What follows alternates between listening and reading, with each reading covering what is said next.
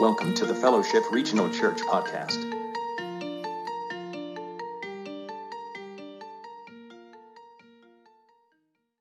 Be averted. It's good. Let's pray.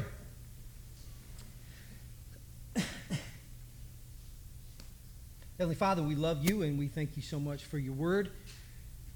Lord, we ask that this morning as we open up the scripture, that you will enlighten our minds, enlighten our hearts, but that we can walk away knowing something more about you,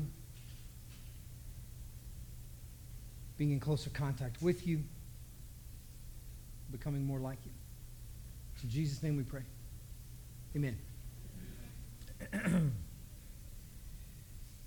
eighteen forty-four, preacher by the name of Samuel S. Snow predicted that Jesus was going to return. Thousands of people gave away all their possessions, only to be surprised that it didn't happen. It was known as the Great Disappointment. In eighteen oh six, news of Christ's return became, came by means of a hen, yes, a chicken, that was laying eggs. These eggs had a message on them that said, Christ is coming. People came from all over to see these eggs, to which they found a young boy hidden in a corner with a marker writing, Christ is coming on the eggs.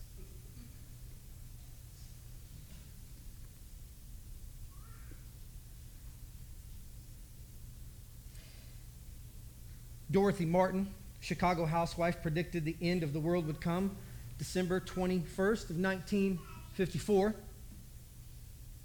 In his book in nineteen ninety-six, The Planet Earth, two thousand A D, Hal Lindsey, who has made quite a bit of money predicting the return of Christ several different times, put out in his book that there's no sense in making any plans after the year two thousand. Because Jesus will have came back by then. Pat Robertson, seven hundred Club. If you come from where I come from, that's Channel seventeen. Channel seventeen.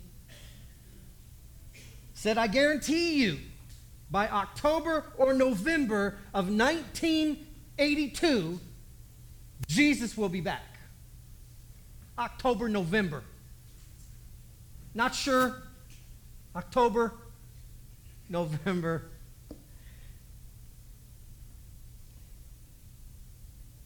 The head of the Family Radio Broadcasting Network, Harold Camping, predicted through two thousand billboards worldwide that on May second, I mean May twenty-first of two thousand eleven, Jesus would return. People liquidated everything, bought billboards for everywhere. Guess what? Didn't happen. We're studying the book of Daniel. Um, and anytime you start talking about the book of Daniel, people start getting a little weird. People start getting a little, little shifty, you know? They want to start calling you names, asking you questions. Are you premillennial? Do you believe in the rapture or not? Think we'll see the tribulation? And you're like, I, I was, it was just next. Like I was going through the Bible and that's the one that's next. I don't know any of those names. But that book right there, it's got a lot of crazy stuff in it. We're in chapter eight. I'm in over my head with this, I promise you that. I can promise you this though, for certain. I've got my own predictions. I've got my own predictions.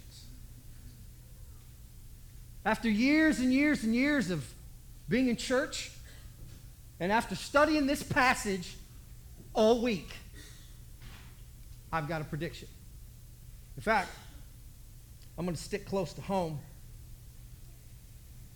I'm just going to stick with what Jesus said about the prediction. It isn't for you to know the times or seasons that the Father has set by his own authority. Rather, you will receive power when the Holy Spirit has come on you, and you will be my witnesses in Jerusalem and in Judea, Samaria, and to the ends of the earth. You know what my prediction is?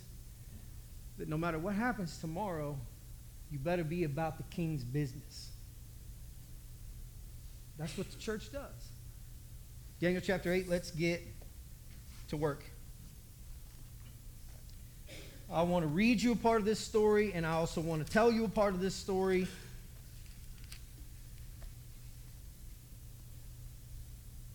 There's a little bit of, there's a little bit of history involved in this, so if the room's too warm and you need to just kind of cash out, nap out for a minute, um, shame on you. Shame on you. Daniel chapter eight. In the third year of King Belshazzar's reign, I, Daniel, had a vision after one that had already appeared to me. In my vision, I saw myself in the citadel of Susa in the province of Elam. It's modern-day Iran. In the vision, I was beside the Ulay Canal. I looked up, and there before me was a ram with two horns.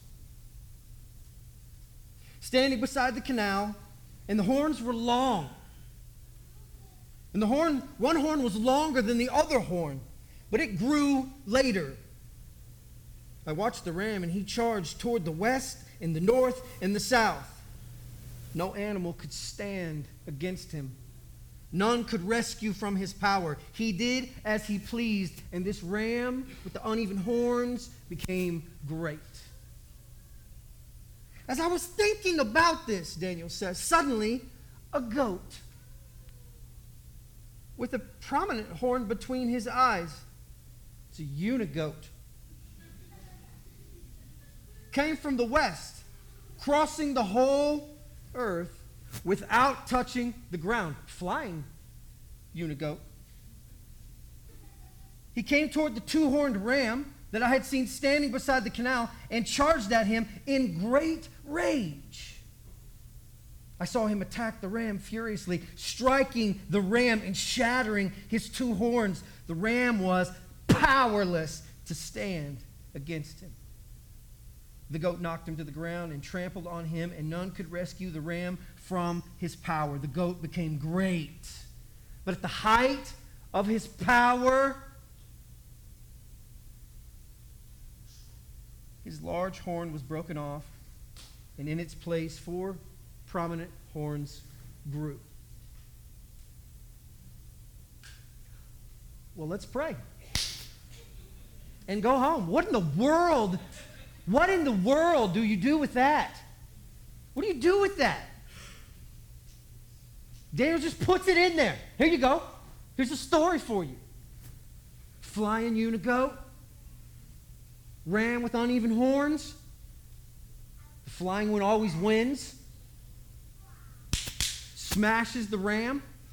What in the world are we talking about? I don't know if you realize this or not. There's a couple things that happened in the book of Daniel right around chapter seven and chapter eight. Chapter Daniel one through seven is everybody else having dreams, and Daniel is the interpreter. From chapter eight on, now Daniel's having dreams and visions, and angels show up, and they begin to tell Daniel what these dreams mean, because Daniel's like, you got me. You, you got me on this. There's another thing weird that happens right here, too. Daniel had written all of this in Aramaic. From chapter one to chapter seven, he'd been, he'd been writing this in Aramaic. Then when you get to chapter eight, everything's now in Hebrew.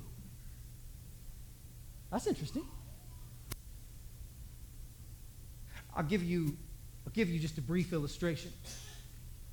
When I have a conversation with my wife, the text messages I send her are different than the text messages that I send Luke.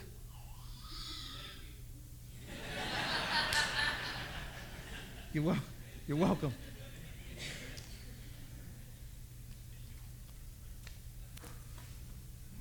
Way different. To my wife, it's different. My wife doesn't care about punctuation or grammar. I just like put in letters and crazy stuff. With like a GIF and some weird emoji. You know? That's it. When I send a text message to Luke, I have to use Grammarly. You know why? because he's a Poindexter. That's right. So because I send him these, I try to be very careful. Don't send something stupid that, that doesn't make sense, because he's going to want to know the details, and he's going to text me back and say, so what did you mean about this? And I'm going to say, I didn't mean to write seesaw. I meant to write sawzaw, you know. What are you doing on a seesaw, Jared? I don't know. I wasn't. I was on a sawzaw, and I wasn't even on a sawzaw. I was looking for a sawzaw. My wife would be like, well, apparently he hadn't taken any medicine today. He's now riding on a sawzaw or a seesaw. We don't know. Different. When I write to Luke, it's different. When I write to my wife, it's different. When Daniel is talking and doing all this stuff for the king, he writes this for the king. But now he's writing Hebrew. You know who Hebrew's for? God's people. This is for God's people. God's people, you know what they deserve? A story about a unigoat and a ram. What, the, what do you do with this? Thankfully, Scripture doesn't leave us hanging.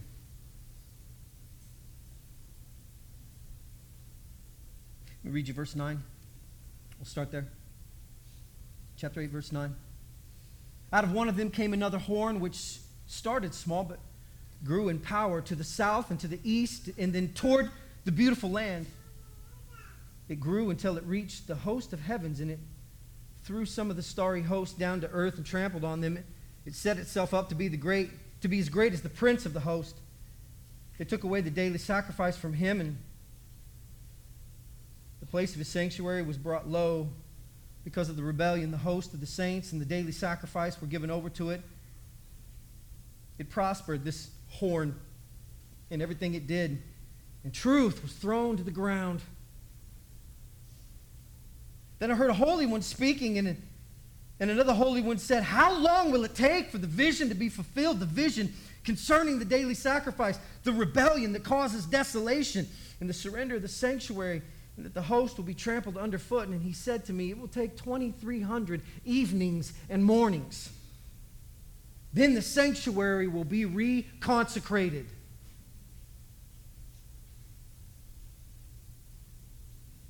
No more helpful than the first half.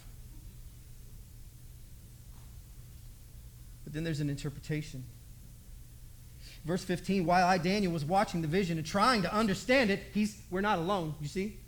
Daniel's like, I'm in the middle of this, and I don't understand it. You're, never mind, I'll come back.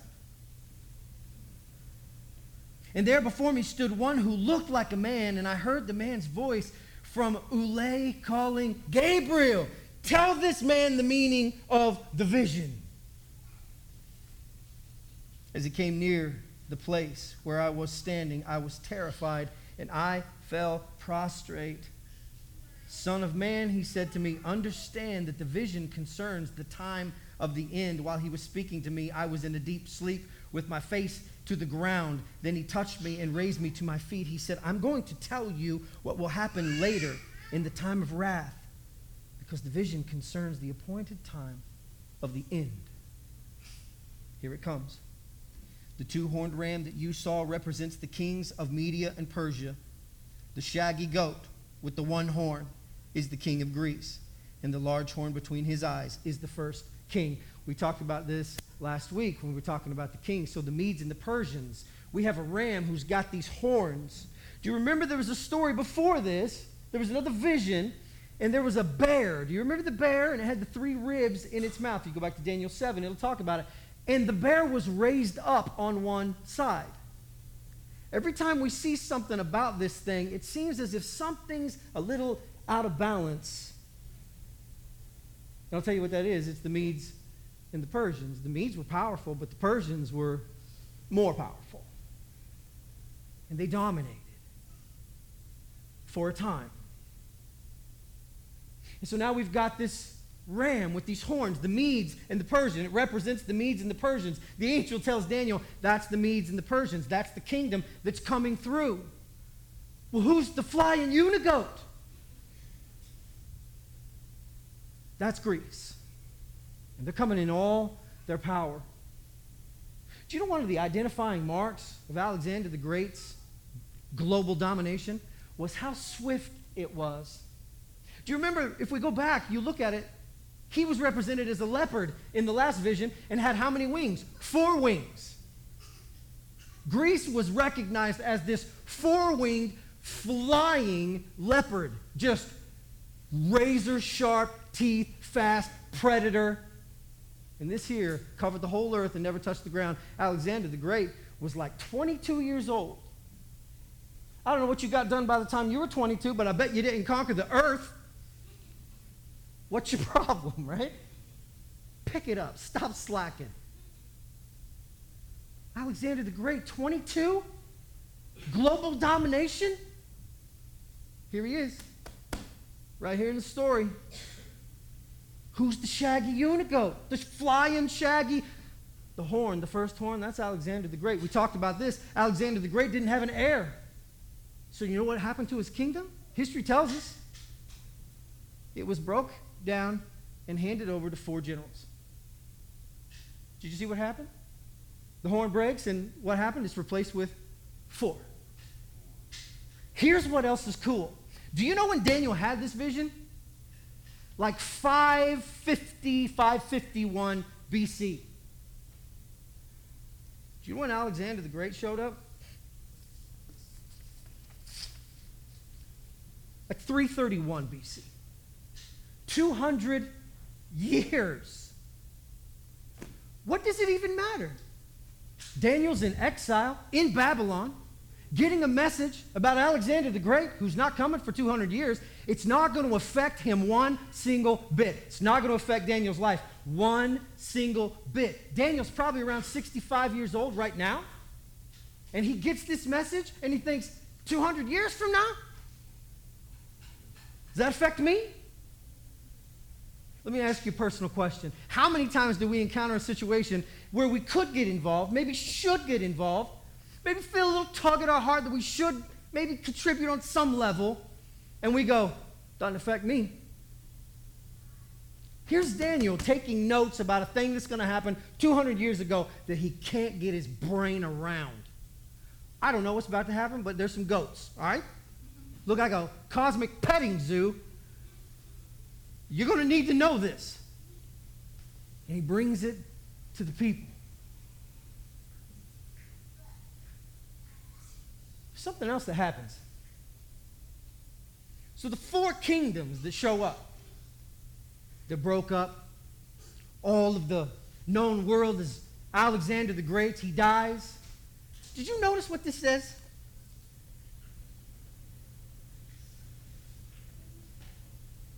Verse eight, chapter eight, verse eight. The goat became very great, but at the height of his power, his large horn was broken off. Do you know how old Alexander the Great was when he died? thirty-two, thirty-three. At the height of his power, global domination, catches a bad case of something, doubles over and dies. At the height of his power, we know exactly who this is talking about. Now, for us, we look back on it like, what's that even matter? But if you're Daniel, you're going two hundred years from now, the world's about to get conquered. I got some business. I got some stuff I need to spread around a little bit. I got some things I need to let other people know about. Listen, when you see this happen, it's going to be okay. It's not going to look okay, but it's going to be okay. Those four kingdoms, I don't know if you're aware of this, but sometimes people who get power in their hands tend to fight. I don't know if you ever pay attention to the news. Somebody gets a little bit of juice on one side, and oh, we're going to leverage the dog out of her because of her servers. Yeah, but did you hear what he said? And did you hear what he said, and what he said, and what he said, and what he said? And servers and servers. It's like, my two thousand sixteen and seventeen was like servers, servers, servers.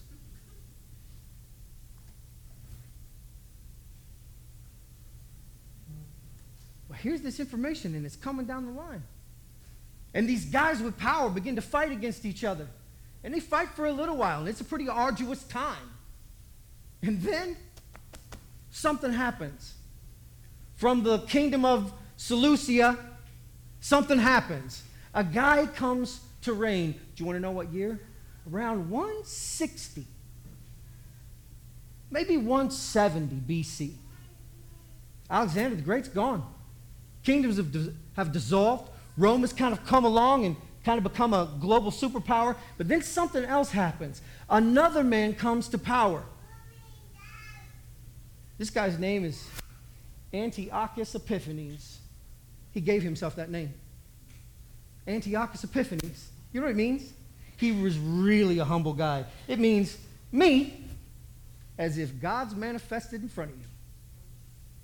Super humble guy, the nicest. He was a psychopath. He was an absolute, this guy's a psychopath. Antiochus Epiphanes. In fact, they gave him a nickname, Antioch Epimenes.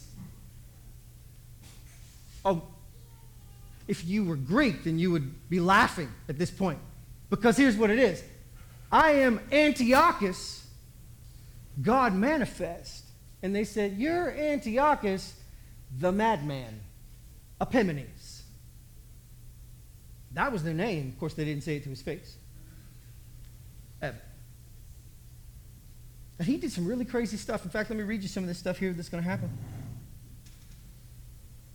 Verse nine, out of one came this other horn, which started small but grew in power to the south and then to the east and toward the beautiful land. And it grew until it reached the host of heavens, and it threw some from the starry host down to earth and trampled on them. It set itself up to be the great. It set itself up to be as great as the prince of the host. It took away the daily sacrifice from him, and the place, the sanctuary, was brought low. Do you know what Antiochus Epiphanes did once he kind of came through and started ruling everything? Here's what he did. First, he changed his name to God Manifest. He set himself up to be as great as the host, the prince of hosts. You know what else he did? He brought the sanctuary low. This is called Hellenization. So he moves in, and the first thing that he does is he says, no more circumcision. And so Jews are like, like that's how, that's how, like that's one of our things. It's kind of like if you lived through like the nineties, you got a tribal tattoo. If you live through, if you live through this time period, we're talking the Jews were circumcised. And he says, no more. We're going to start adopting some Greek culture in here. Oh, and by the way, no more daily sacrifices, which is exactly what Scripture said, no more daily sacrifices. And he went further, and he brought the sanctuary low. He showed up with a statue of Zeus, and he said, I want everybody worshiping Zeus in the temple from this point forward. And they're like, mm, no can do. He brought some other stuff in, and he said, hey, I want you to uh, sacrifice these things. And he was talking to one guy, and the priest, the lead priest guy, was like, that's not happening. You have to kill me first. And the younger priest stepped out and said, I'll do it. And then the older priest pulled the dagger and killed the younger priest and said, ain't none of us going to do it. The Maccabean revolt. Antiochus Epiphanes goes and slaughters a pig and takes it inside the temple and throws its guts everywhere inside the temple and brought the sanctuary low. Outlawed worship, outlawed circumcision, defiled the temple. This is the worst of the worst of the worst that the Jews will ever see. Hasn't even happened yet. Hasn't even happened yet. Daniel is told this is what's about to happen. Write this down. They're going to need to know it. It's coming, and it's going to be bad. Antiochus Epiphanes comes through, tears the place to pieces. There's this little line in here.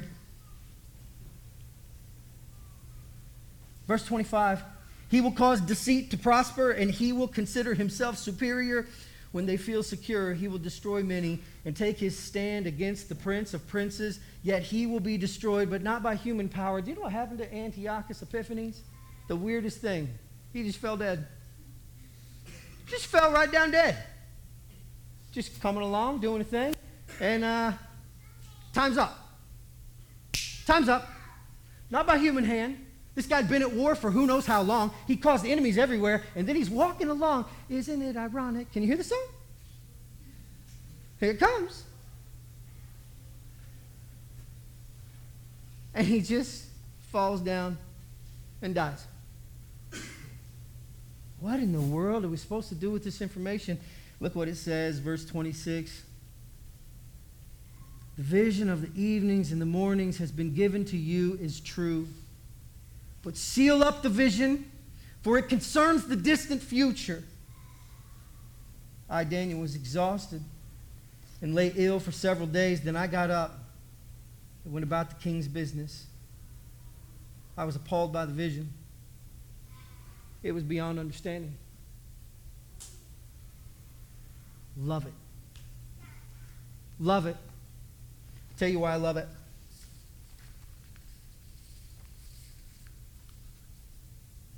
There's this, I had to write these deals down so that I wouldn't forget.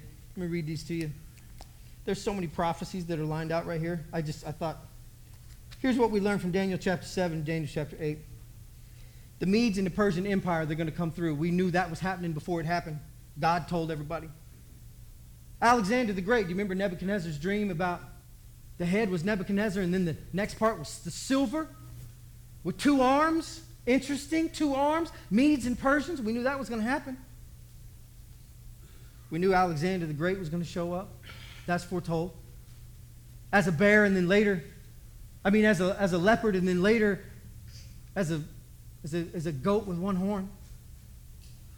It says he's going to die early. You know what that means, don't you? Four for four on the predictions. God's four for four on the predictions. Take him to the horse track, you know what I mean? Four kingdoms out of the one. That was predicted and it happened.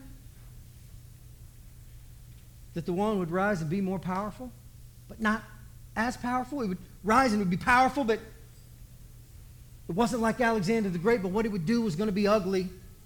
Antiochus Epiphanes. Seven, where he would attack. Do you know where he attacked? Exactly what Scripture says. Where did this one horn roam? Oh, it went south. It went east. It went north. If you look at the Seleucid kingdom, that's exactly where it is. He would stop temple worship, that he would kill God's people, and that the temple would be defiled. You know what that is? That's ten for ten on predictions. Anybody else can beat it? Anybody else got any other predictions you want to make? Hal Lindsey's done it like nine times, and he's like zero for nine. Listen, there was a guy that wrote a book in nineteen eighty-seven, and it was eighty-seven Reasons Jesus is going to Come Back in nineteen eighty-seven, reprinted in nineteen eighty-eight as eighty-eight Reasons Why Jesus is going to Come Back in nineteen eighty-eight. People bought them. What kind of predictions you got? Got any? What are you supposed to do? God is ten for ten, and that's just like the, just this one chapter, ten for ten.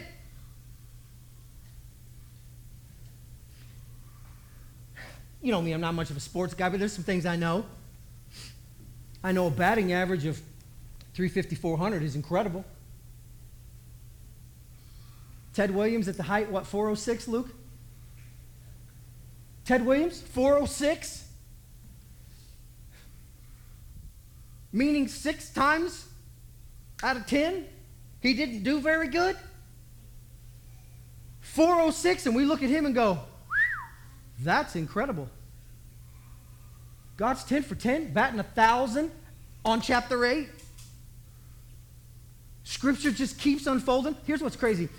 There's these moments that happen throughout history to where we go, this is what Scripture says, and, and archaeologists and everybody, everybody around says, the Discovery Channel, they say, um, that's the stupidest thing I ever heard. That doesn't even make any sense. That guy's not even, a, it's not even a name that shows up on the radar.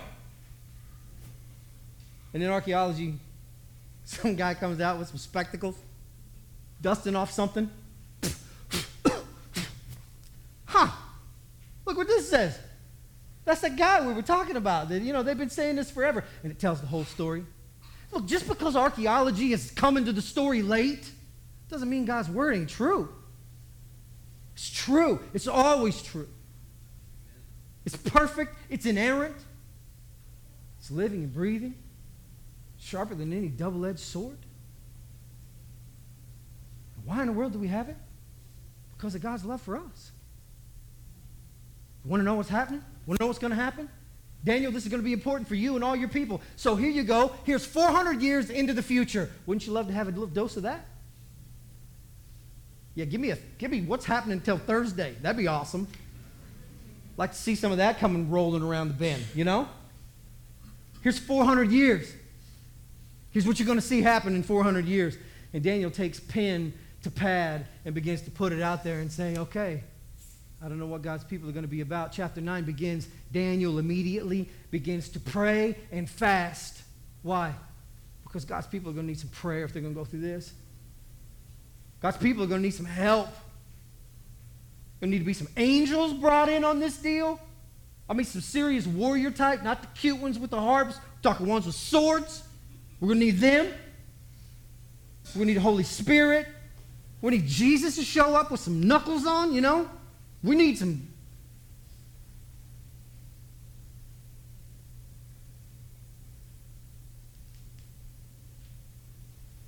I don't know what's ahead for you. Here's what it tells me. God's word is always right. It's always right.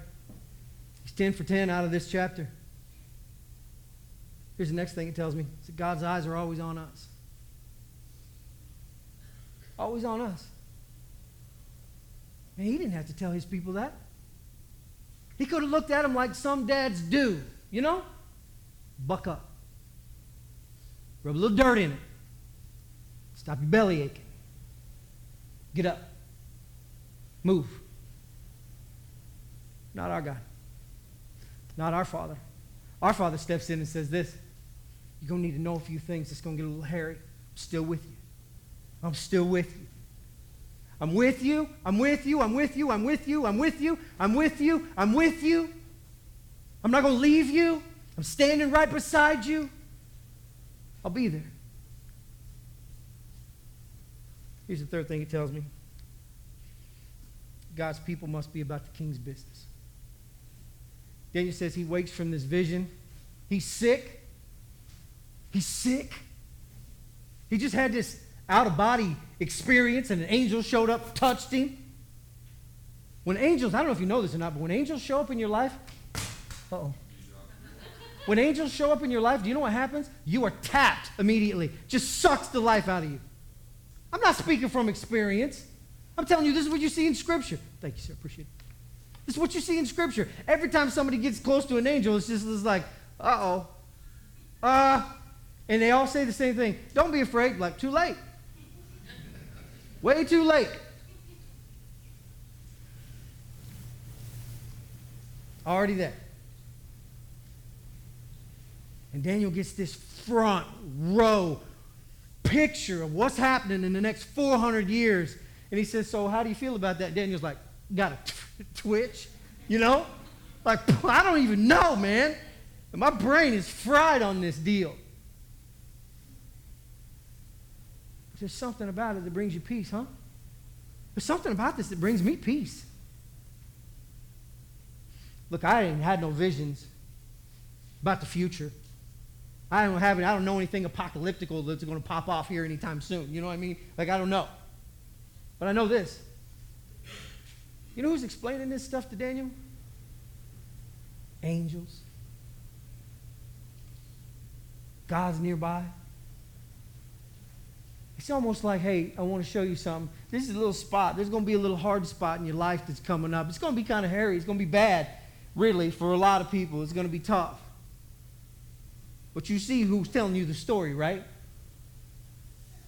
You know who tells the story, right? Who writes history? Victors write history. Who writes this?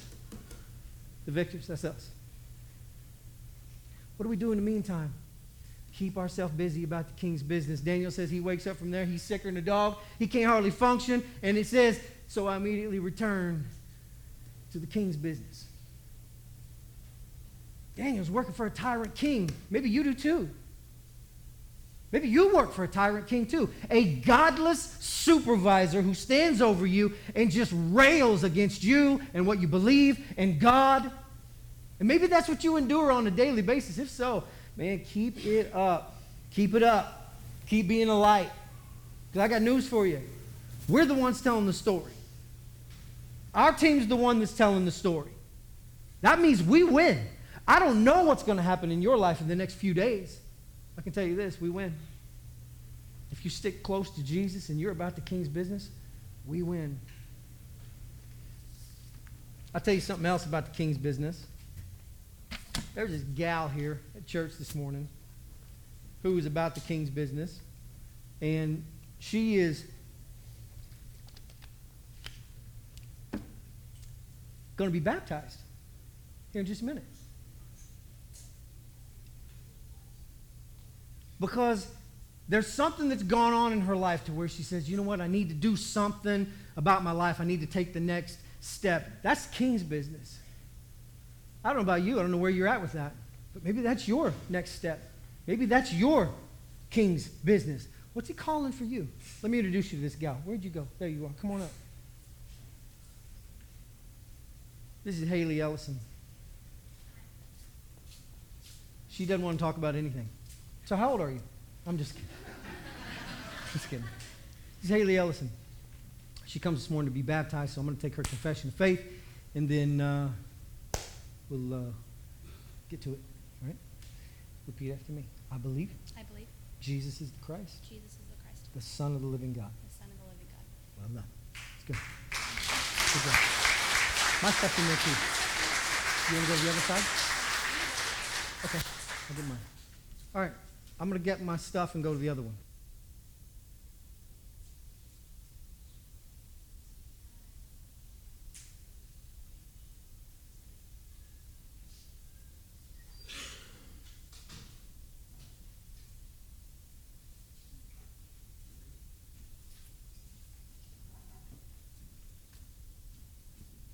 So I'm the guy that just gets to buy some time. But um, we were playing. Our, uh, our seventeen and under junior Legion team was playing at the state tournament this week. And so we were up in Topeka, and we were playing a game. My days are mixed up. Nathan, what day was it we had to call it first base? Thursday's game? Thursday's game. So we're in this game. We're down. And there's a play at first base where we're on the field, and my son's playing first base, and there's a runner on third with two outs, and it's a ground ball, and our guy fields it, throws it to first base, but throws kind of off the bag a little bit. My son stretches out, catches a ball from my perspective, which is the correct perspective. His foot was still on the corner of the base as he received the ball, and then he came off the base. And the umpire on the field called the runner out, called it out for the third out of the inning. Both teams go to the dugouts. Both teams leave the field, except for the runner on first base. He stayed, and his coach came out across the field and came over and talked to the uh, first base umpire. The first base umpire went and talked to, to the home plate umpire. They got together and they talked for a little bit. And then they called the runner safe and put everybody back on the field, and the runner from third scored because the coach had come to the official and asked for an appeal. And when he asked for an appeal, he got a second opinion from the other umpire. It was the wrong opinion, but he got a second opinion from the other umpire. And the run was allowed to score. Now, side note, that one run that we gave up there kept us from being the number one seed. It bumped us to the number two seed by one run. Uh, I'm not bitter about that. um, the point is, he made a request, an appeal. And this scripture I'm going to read to you uh, uses that same word if we look at it in the original language. Here's what it says in First Peter about baptism. First Peter chapter three. It's talking about Noah and his family being saved through the flood, that the water preserved the righteous. And then in verse twenty-one he says, and this water symbolizes baptism that now saves you also. It's not the removal of dirt from the body, but it is the pledge of a good conscience toward God. And that word pledge in the original language in the Greek actually is the word inquiry or request or appeal. That this baptism saves you now as an appeal for a clean conscience before God. That you make a request for a second opinion, a new start. That's what this baptism is. Everyone who is in Christ is made new through this appeal for God's second opinion. And his opinion is right, even though the umpires are mostly wrong.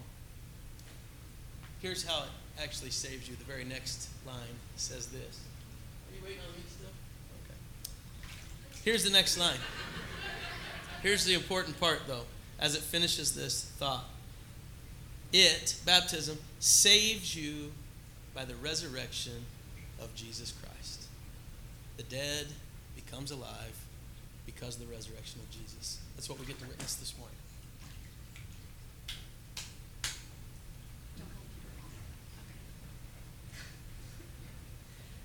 Because of your confession of faith, and I appreciate so much your example to your family. Um, I baptize you in the name of the Father, the Son, and the Holy Spirit.